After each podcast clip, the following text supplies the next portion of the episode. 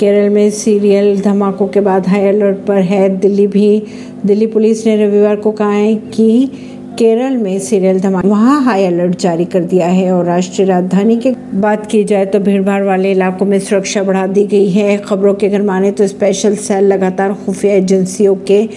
संपर्क में भी है केरल के कन्वेक्शन सेंटर में धमाके से एक महिला की मौत भी हुई परवेश सिंह दिल्ली से